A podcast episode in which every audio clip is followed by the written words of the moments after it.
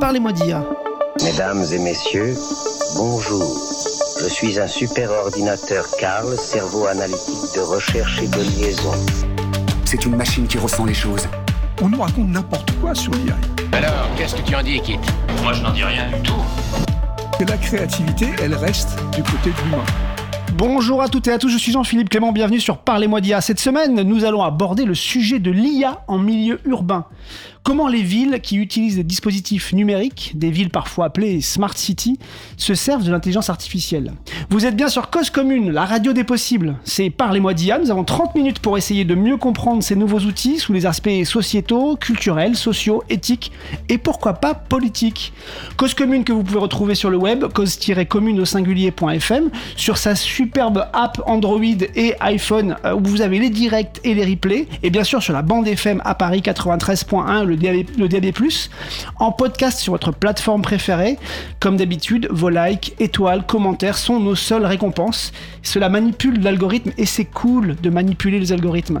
Si vous nous écoutez depuis LinkedIn, n'hésitez pas à m'ajouter. Comme ça, vous pourrez euh, tout simplement savoir quand la prochaine émission va sortir. N'hésitez pas aussi à liker, commenter et repartager le post. C'est une manière très efficace et facile de propager cette émission encore plus loin.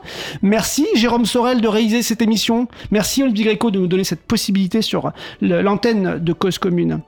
Alors, IA et ville intelligente, ville durable, font-elles tous tout, tout bon, bon ménage?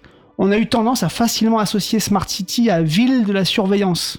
Peut-on imaginer utiliser des dispositifs techniques et numériques en gardant une certaine éthique et en produisant ou en utilisant des données juste nécessaires à certaines fonctions qui pourraient juste être améliorées pour le bon fonctionnement d'une ville et pour l'information des habitants? Pour nous aider à répondre à ces questions, notre invité de la semaine a juste fait le tour du monde en six mois, dans 13 villes, et il a rencontré plus de 130 acteurs de la, ville Smart et de l'IA. Il en est revenu avec une vision très complète euh, qu'il a synthétisée avec euh, d'autres contributeurs dans plusieurs rapports, dont euh, Urbanaï, le, le, rapport majeur de, ce tour du monde. Il a également des convictions et des pratiques euh, très intéressantes pour rendre visibles euh, les données de la ville à travers des dispositifs plutôt low-tech. Il est désormais la tête du think tank qui s'appelle bah, tout simplement Urbanaï. Bonjour Hubert Béroche. Bonjour Jean-Philippe. Merci d'être avec nous euh, dans le studio de Cause Commune ce matin en cette heure matinale. Alors, euh, parlez-moi d'IA Hubert. Euh, nos villes sont-elles rentrées dans, dans l'ère des IA urbaines? Et d'abord, c'est quoi l'IA urbaine? Oui, alors en effet, je vais essayer de vous parler d'IA urbaine pendant cette émission. Qu'est-ce que c'est qu'une IA urbaine? Très simplement, on pourrait dire que c'est une intelligence artificielle qui apprend à partir de données urbaines et qui est déployée en ville. Ce dont on peut se rendre compte, c'est qu'en fait, au début, ces IA, elles étaient d'abord encastrées dans des gros projets de ville intelligente, dans des gros projets de smart city, et que progressivement, elles ont commencé à proliférer, se diversifier, et donc qu'aujourd'hui, on a de plus en plus d'IA dans les villes qui sont déployées par différents acteurs. Et alors, sur notre définition des IA urbaines, on a essayé quand même de se dire quelles sont les caractéristiques communes de toutes ces IA qui prolifèrent, qui se diversifient, qu'on voit et qui sont déployées par différents acteurs. On en a euh, en fait caractérisé trois des, caractéristiques. La première, c'est que ce sont des IA qui sont hybrides. Précisément, elles ont une matérialité qu'on aime à appeler infraordinaire, c'est-à-dire que euh, le capteur, le véhicule connecté, voire semi-autonome, le drone, alors ce ne sera pas le cas euh, en France, mais par exemple en Chine, enfin, toutes ces interfaces-là, vous les voyez dans votre vie quotidienne. La deuxième chose, c'est que ce sont des IA qui sont politiques et politisées. Politiques parce qu'elles sont soumises à des réglementations locales, Hein, très territorialisées. Enfin, elles sont dans un, entrelacement de réglementations. Parfois, on parle de AI localism pour décrire ça. Et aussi politisées parce que peut-être qu'on en parlera, mais en fait, ces IA, elles sont absolument pas neutres. C'est pas que des outils comme on voudrait nous le faire croire. Elles ont des objectifs. Voilà. Et plus que des objectifs, elles ont même parfois en fait des valeurs. C'est-à-dire que elles véhiculent une certaine vision du monde et une certaine manière de faire société.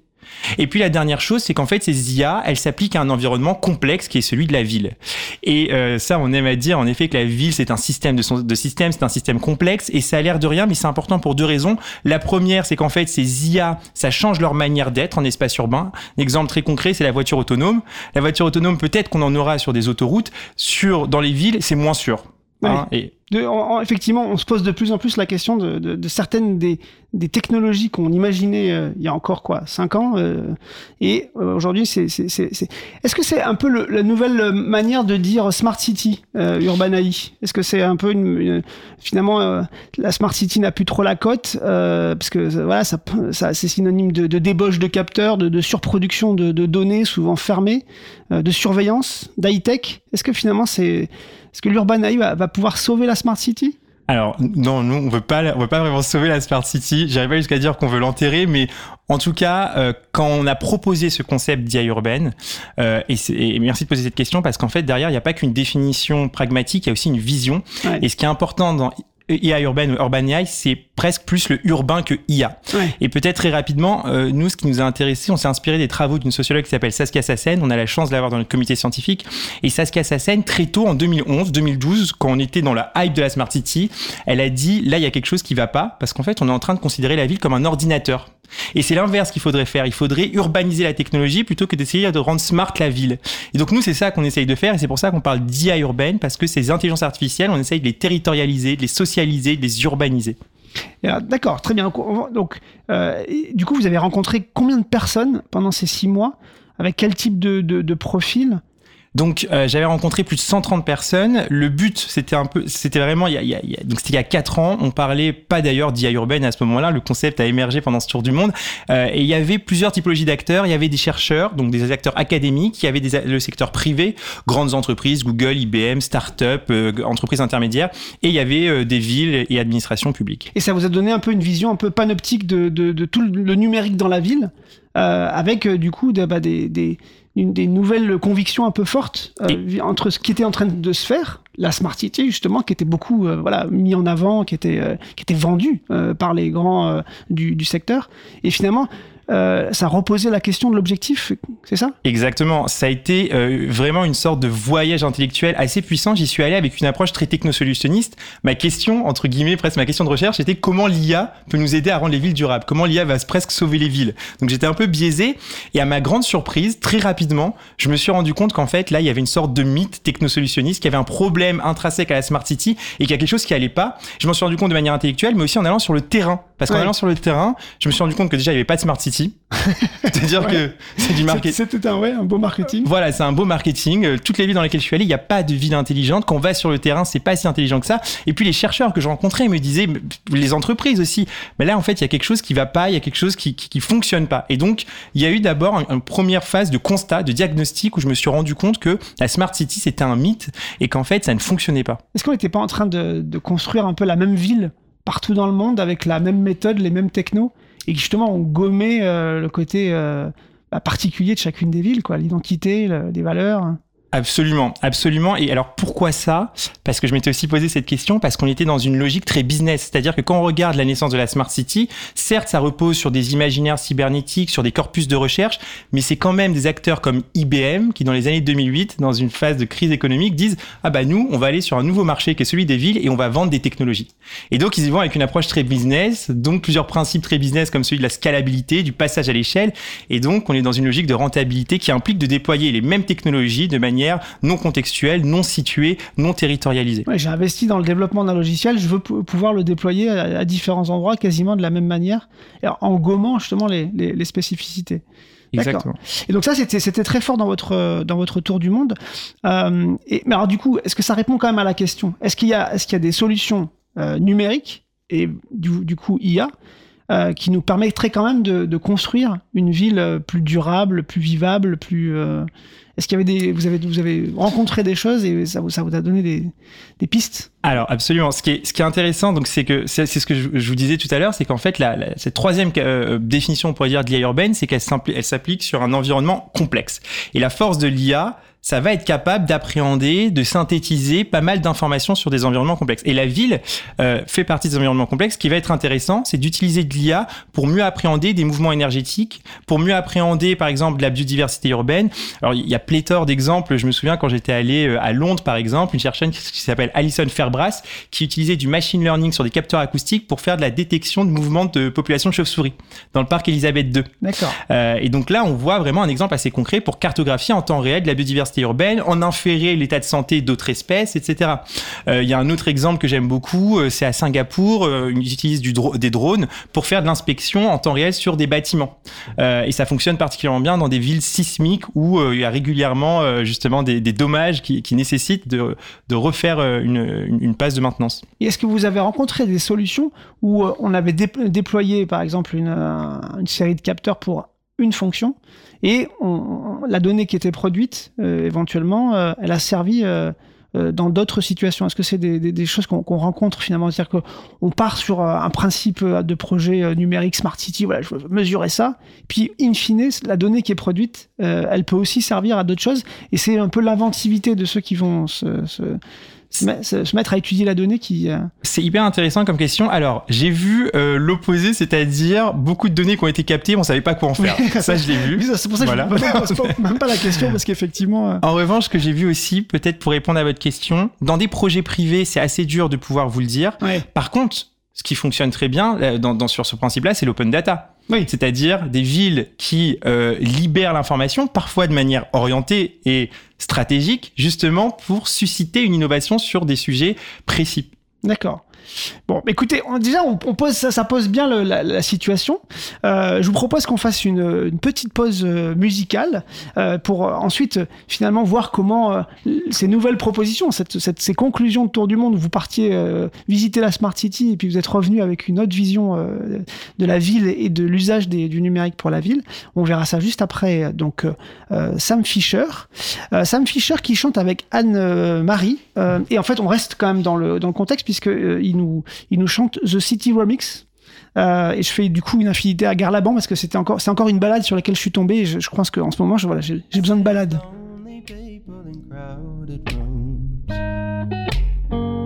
The city's gonna break my heart. The city's gonna love me, then leave me alone. The city's got me chasing stars.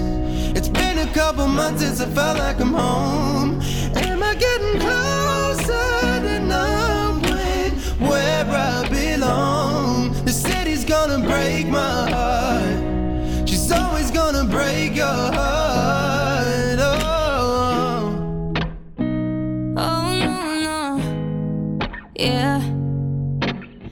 Monday through Friday, I don't do so well.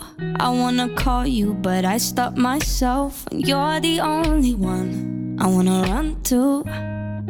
Yeah, cause I've been drinking lately, so I forget.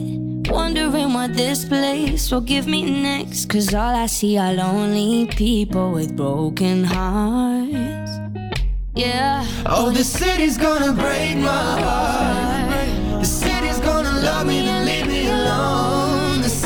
Got me chasing stars. It's been a couple months since I felt like I'm home. Am I getting closer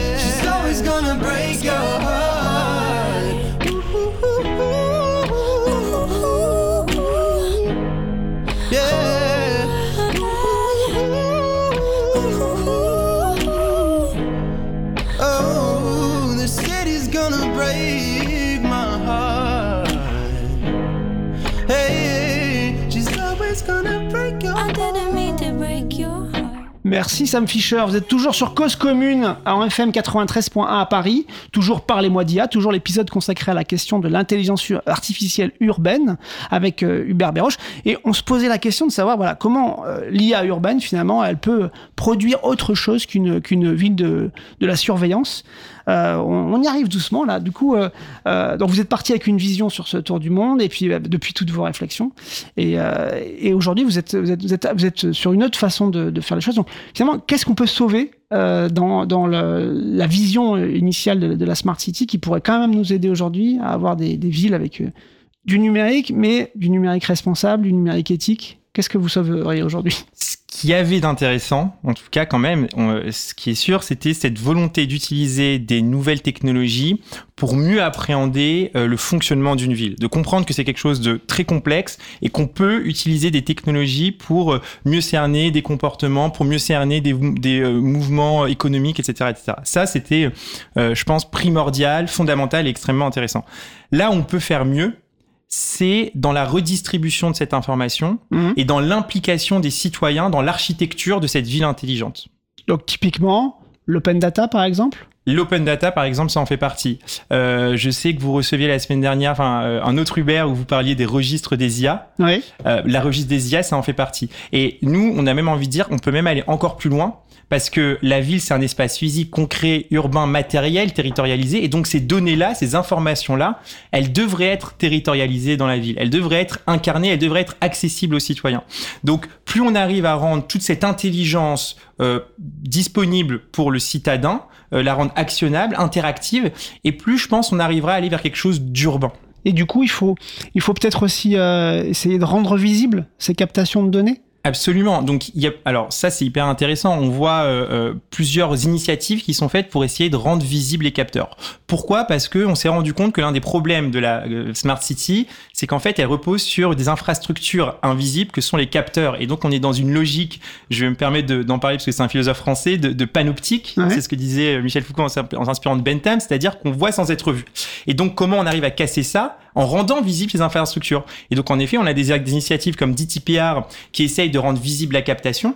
On a euh, le, euh, le, le- Co- Comment ils rendent visible la, la captation du coup ils ont créé une signalétique Ouais. et alors, c'est pas du tout si évident que ça. Donc, ils étaient avant, en fait, chez Sidewalk Labs. Sidewalk Labs, c'est une filiale, filiale de Google ouais. qui a, euh, de manière retentissante, échoué à créer une ville intelligente À Toronto. à Toronto. Absolument, justement parce qu'ils ont, ils avaient pas assez impliqué toutes les parties prenantes. Ils étaient finalement pas suffisamment dans une logique urbaine. Ils étaient dans leur bulle d'ingénieurs, ils avaient envie de faire fonctionner une ville, mais sans, leur- sans, sans en parler trop aux habitants et sans les impliquer dans le, dans le projet. C'est exactement ça. Ouais. Il y a quand même eu plusieurs bonnes idées au Ouais. sein de Sidewalk Labs parce qu'il y avait des gens brillants, dont Jacqueline Lu, qui est la, la, la fondatrice de DTPR, et ils avaient fait des ateliers avec des citoyens et ils avaient identifié à ce moment-là que l'une des problématiques de la ville intelligente, c'était l'invisibilité des capteurs. D'accord. Et donc, la solution qu'ils ont trouvée, c'est créons une signalétique urbaine euh, qui va pouvoir euh, afficher euh, où sont des capteurs, qui est-ce qui capte de l'information, pourquoi euh, et dans quel but.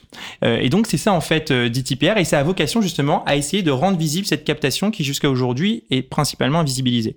J'ai vu aussi que vous, vous parliez, vous mettiez en avant le projet The Transparent Crowd Monitoring Camera, qui permet de finalement de, de, de partager en direct euh, la, la donnée qui est, qui est captée justement par la caméra pour vraiment montrer qu'est-ce que la caméra récupère comme données. Exactement, c'est un super projet du Responsible Sensing Lab. Comment ça marche qui est basé euh, à Amsterdam. Ils, donc, ils sont toujours excellents, euh, les Pays-Bas, sur ces enjeux d'éthique. Et donc, euh, ils se sont dit, en fait, cette information, en plus de la rediriger dans un hyperviseur ou dans un centre d'expertise, pourquoi ne pas la rendre disponible auprès du grand public? Pourquoi D'abord dans une logique de transparence, c'est-à-dire que on montre qu'en fait ce capteur-là, il essaye pas de vous fliquer ou il essaye pas euh, d'avoir des informations ultra personnelles sur vous. Il fait du crowd monitoring, c'est-à-dire il essaye de voir en fait euh, de, faire du calcul de, foule et de voir un peu comment la, foule se comporte. Et ce qui est aussi intéressant, c'est qu'on on crée vraiment une ville augmentée. C'est-à-dire que pendant très longtemps, on a voulu utiliser le smartphone comme interface entre l'utilisateur et la ville intelligente. Et là, on est en train de se dire peut-être qu'on peut utiliser la ville. Peut-être que cette donnée-là, cette information-là, euh, ces réseaux-là, on peut euh, utiliser l'espace urbain euh, comme interface avec euh, la- les citadins. Et c'est pas parce qu'on a une caméra qu'on est tout de suite en train de faire de la captation de d'images haute définition, de la reconnaissance faciale. Absolument. En France, on a l'exemple de UpCity. Euh, UpCity, c'est euh, des caméras avec euh, de l'image basse résolution, justement pour pouvoir contourner cette problématique by design de la reconnaissance faciale. Donc on, on peut en effet euh, Le faire... flou by design, c'est le, le, le créneau d'UpCity. Exactement. Euh, Et d'ailleurs, pour, pour, pour citer un peu d'autres acteurs de ce même domaine, euh, on peut citer Wintix, qu'on qu'on a reçu ici dans une des premières émissions de, de Parlez-moi d'IA, et qui vient d'ailleurs de remporter, parce que c'était un des, une des questions de la première émission, qui vient de remporter euh, un important euh, appel d'offres pour la sécurisation des, des JO, et qui, qui, qui, qui ne fait pas de reconnaissance faciale, qui, fait, qui ne fait pas de, mais qui fait quand même de la détection de de- d'événements euh, particuliers, euh, et qui va du coup sécuriser les gares euh, d'Île-de-France pendant les, pendant les JO. Qu'est-ce qu'il y a d'autre comme dispositif que vous avez en tête qui justement qui rend visible cette donnée urbaine Est-ce que vous avez d'autres exemples en tête qui pourraient être intéressants de, de mettre en pratique un peu partout dans, dans, dans les, dans les villes qui, qui se veulent un peu numériques? Alors, euh, nous, on travaille en ce moment avec euh, la ville de Bordeaux, enfin Bordeaux Métropole et la ville de Noisy-le-Grand. Sur Bordeaux, on travaille à rendre tangibles euh, des données relatives à la location d'îlots de fraîcheur pour l'été prochain. D'accord. Donc ça, c'est des informations que va avoir une ville, en généralement qu'on va réserver à des urbanistes pour mieux aménager un territoire. Et on s'est dit, bah, pourquoi pas ces informations-là qui sont quand même assez importantes quand il fait très chaud, surtout qu'on sait que d'une rue à une autre peut y avoir un écart assez important, l'afficher, la rendre disponible vraiment dans cette logique de matérialiser la donnée. Quelque chose qui fonctionne assez bien aussi, c'est matérialiser des données énergétiques. Ça, c'est quelque chose qu'on fait avec Ouais. la ville de, de Noisy-le-Grand. Pourquoi? Parce qu'on sait que lorsqu'on a accès à cette information énergétique, on va pouvoir avoir un comportement plus vertueux. Donc il y y a- il y a aussi... euh, On quelque- comprend mieux quelles sont nos consommations et du coup on les adapte parce qu'on on, on voit en direct finalement euh, ce qu'on est en train de consommer. Absolument. C'est- C'est euh, le ouais, principe, C'est- principe du nudge quoi, un peu de. C'est ça. Et Ouais. c'est qu'en fait, l'information oblige. C'est-à-dire qu'il y a une forme de d'éthique du regard. euh, et c'est aussi pour ça qu'on pousse pour rendre l'information disponible parce que on pense profondément, mais en s'inspirant sur des travaux scientifiques, que lorsqu'on donne une information aux citoyens, ça crée un comportement. On peut plus faire comme si on savait pas. Si on vous dit par exemple que euh, la Seine euh, ou disons une autre une autre un autre espace d'eau est extrêmement pollué. Vous pouvez pas faire comme si vous étiez pas au courant. Donc Ouais, ça- ça- et ça dans ce cas-là, il, est- il est comportement. partie prenante de, de ce qui se passe. quoi. Exactement. C'est un peu loin du coup de, de, de l'idée de, de mettre des robots partout. Euh, d'automatiser la ville avec des villes, des véhicules autonomes, des, des, des, des robots qui euh, serveurs, des robots concierges. Des... Ça, vous, vous le gardez dans votre dans votre ville euh, numérique durable? Moins. Moins, pas, pas, pas vraiment, parce qu'en fait, là, en effet, ce que vous décrivez, c'est une, app- c'est une, c'est une vision très servicielle de la ville. C'est-à-dire qu'on considère que euh, la ville doit fournir euh, des biens et des services urbains. Et c'est sur, un peu sur cette vision-là très capitaliste, d'ailleurs, plus que capitaliste, très servicielle, euh, que s'est construite la, la, la Smart City. Et nous, ce qu'on essaye de dire, c'est qu'en fait, la ville, avant d'être un, d'un marché, avant d'être un marché économique, c'est un espace social, c'est un espace urbain, c'est un territoire dans lequel se créent des histoires, se racontent euh, des narratives, des récits, euh, qu'elles soient personnelles, euh, civilisationnelles ou euh, nationales. Alors ce, tour du monde et puis maintenant du coup ce think tank Urban AI, il a amené aussi à, produire de nouveaux rapports. Est-ce que vous pouvez nous parler de, de- justement de la géopolitique du rapport la géopolitique des, des smart cities que vous avez sorti euh, il, y a quelques mois maintenant Il y a quelques mois, absolument, c'est un travail que, à titre personnel, j'ai adoré faire, euh, qui, est, qui est assez intéressant. En fait, on s'est rendu compte que les technologies urbaines euh, ont un rôle assez euh, fondamental et de plus en plus important dans la géopolitique et dans le cadre de conflits internationaux. Alors on, on le détaille euh, euh, dans, dans le rapport, mais c'est cette idée de dire qu'on a une nouvelle géopolitique qui est en train d'émerger avec l'émergence d'acteurs non étatiques, de nouvelles modalités de conflit, de nouveaux euh, technologies. Et en fait, il se trouve que euh, dans ces conditions-là, les technologies urbaines jouent un rôle important de manière très intuitive ou même de manière un peu plus impactante. C'est ce qu'on peut voir avec le conflit euh, euh, euh, qu'il y a entre la Russie et l'Ukraine, Mhm. où en ce moment euh, le, le- le- la guerre dans laquelle est impliqué euh, Israël. On voit qu'en fait il y, y a une urbanisation de la guerre et donc que les technologies urbaines, que ce soit euh, des drones, des données de géolocalisation, jouent un rôle de plus en plus important. Ouais. Et donc pour ces raisons-là, en fait, on a pu constater que des acteurs internationaux euh, sont amenés à déployer de plus en plus de moyens pour devenir des leaders dans l'exportation et le développement de technologies urbaines. C'est le cas des États-Unis, c'est le cas de la Chine, c'est le cas de l'Europe, et on a pu voir en particulier que les États-Unis et la Chine développent ce qu'on appelle des récits stratégiques, c'est-à-dire des imaginaires, parce qu'il n'y a rien de mieux pour vendre une technologie. Bah oui. Euh, Storytelling. Storytelling, exactement. Et donc, pour- pour, pour la faire très courte, le storytelling des Américains, c'est de vous dire achetez nos, achetez nos, nos technologies et ça vous permettra euh, d'avoir accès à des biens et services, d'optimiser la ville et de réduire les coûts de fonctionnement. En gros, c'est un Ouais. storytelling qui fonctionnait plutôt bien jusqu'en 2020, Qui parle pas beaucoup de surveillance, du coup? qui parle pas de surveillance, mais qui repose quand même sur des technologies de surveillance. Ouais.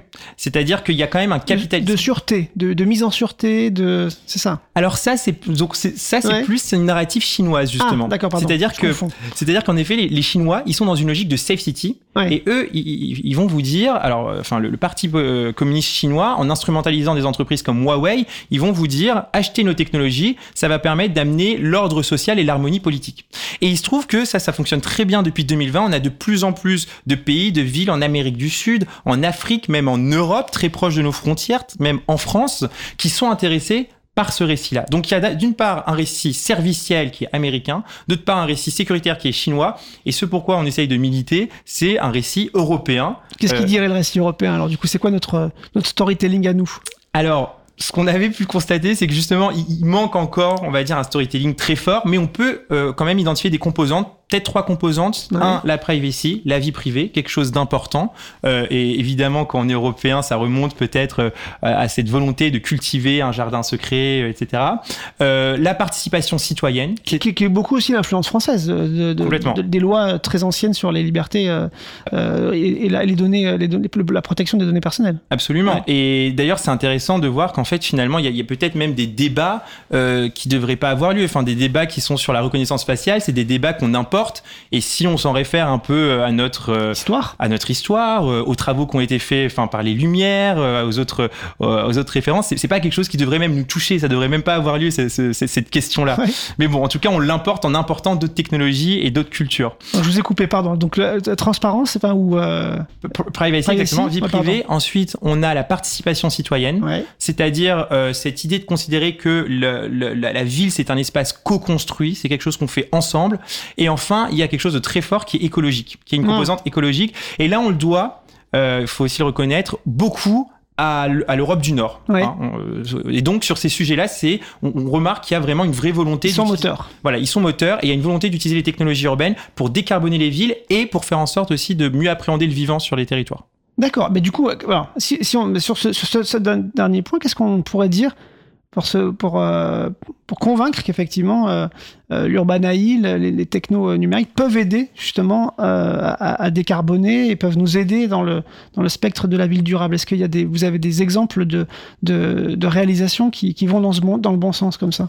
C'est une question qui est extrêmement complexe Ouais. parce que euh, je m'étais rendu compte assez vite que sous, le, le risque c'est juste d'être dans une logique d'optimisation. ouais, Ou généralisation de quelque chose qui est plus, euh, Exactement. plus local. Exactement. Ouais. Et d'a- et d'avoir en fait On retombe dans le même euh, travers que, que, que, le départ, en fait. C'est ça. D'essayer de, scala- de, de scaler le- les, des, des projets. de scaler et aussi parfois d'avoir des, des mots un peu trop faciles qu'on va utiliser comme l'optimisation. Ouais. Moi je dis toujours méfiez-vous quand on vous dit juste on va optimiser votre ville et donc il y aura plus de problèmes d'émissions de CO2. Faites attention parce que euh, en fait on sait depuis euh, quelques années maintenant qu'il va y avoir par exemple des problèmes d'effet rebond. Ouais. Donc euh, la, la voiture autonome ou le fait de mettre simplement euh, des feux intelligents, c'est pas ce qui va réduire les émissions de CO2 euh, en tout cas euh, suffisamment d'un territoire. Donc il faut aller vers quelque chose qui est vraiment un changement de système. Il faut impliquer les citoyens, il faut essayer d'avoir la gouvernance la plus équilibrée, partagée possible euh, et euh, vraiment repenser la manière dont on fait la ville en utilisant ou pas d'ailleurs de l'IA, c'est pas forcément nécessaire. Ah oui, tout à fait. Donc du coup, vous, vous êtes un peu aussi partisan de ce qui peut être low tech hein, ou un peu moins, un peu moins tech, Euh, et vous essayez aussi de promouvoir ces, solutions-là euh, pour la ville? Alors absolument, euh, c'est, euh, en fait, on, on travaille sur ce qu'on appelle des interfaces sensibles. Ouais. L'enjeu de ces interfaces sensibles, c'est d'incarner des données euh, urbaines dans l'espace public. Et euh, on a trois choses qu'on essaie de faire avec les interfaces sensibles, c'est les incarner de manière multisensorielle. Ouais. Alors, on peut en parler, mais c'est pour plein de raisons. Sans écran, surtout sans écran. Ça, c'est un vrai gageur, oui. Ça voilà. Déjà, quand on fait sans écran, on se rend compte que ça va beaucoup mieux sur plein de sujets.